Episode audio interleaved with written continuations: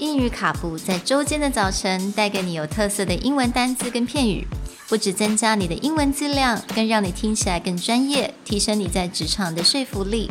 英语卡布早晨一杯知识加倍，English cappuccino, your morning cup of knowledge.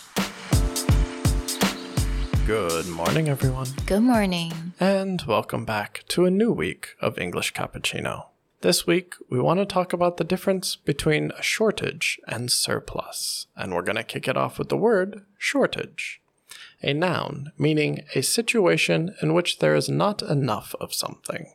This is spelled S H O R T A G E. 那今天的单字是 shortage。shortage 在中文的意思就是缺乏跟缺少。 Shortage is a word that you see very often in the news now, describing a huge number of things, including vaccine shortage, semiconductor shortage, water shortage. water shortage, any kind of situation in which we don't have enough based on the mm. demand. Exactly。那现在其实在，呃新闻上，我们常常都会听到什么样的东西的 shortage，right？我们之前我们缺水，water shortage，and 现在 vaccine shortage，we're still on that，and yeah，so 当你在讲到有什么缺少、缺乏什么东西的时候，我们就可以用，you know，there is a shortage on water，or there's a shortage on vaccine。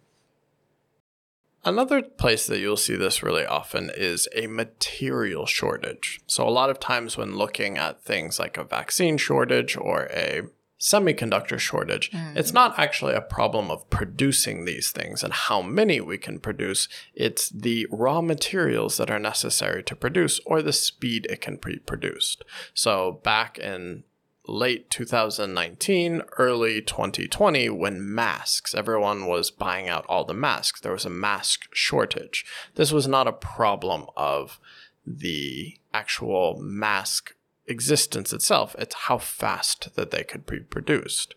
And tomorrow, we're going to talk about what happens when what you want to produce actually has a limited supply. Mm.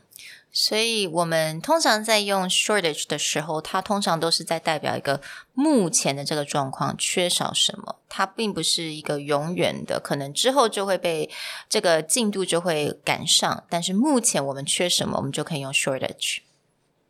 We'll talk to you guys tomorrow. Bye。Bye.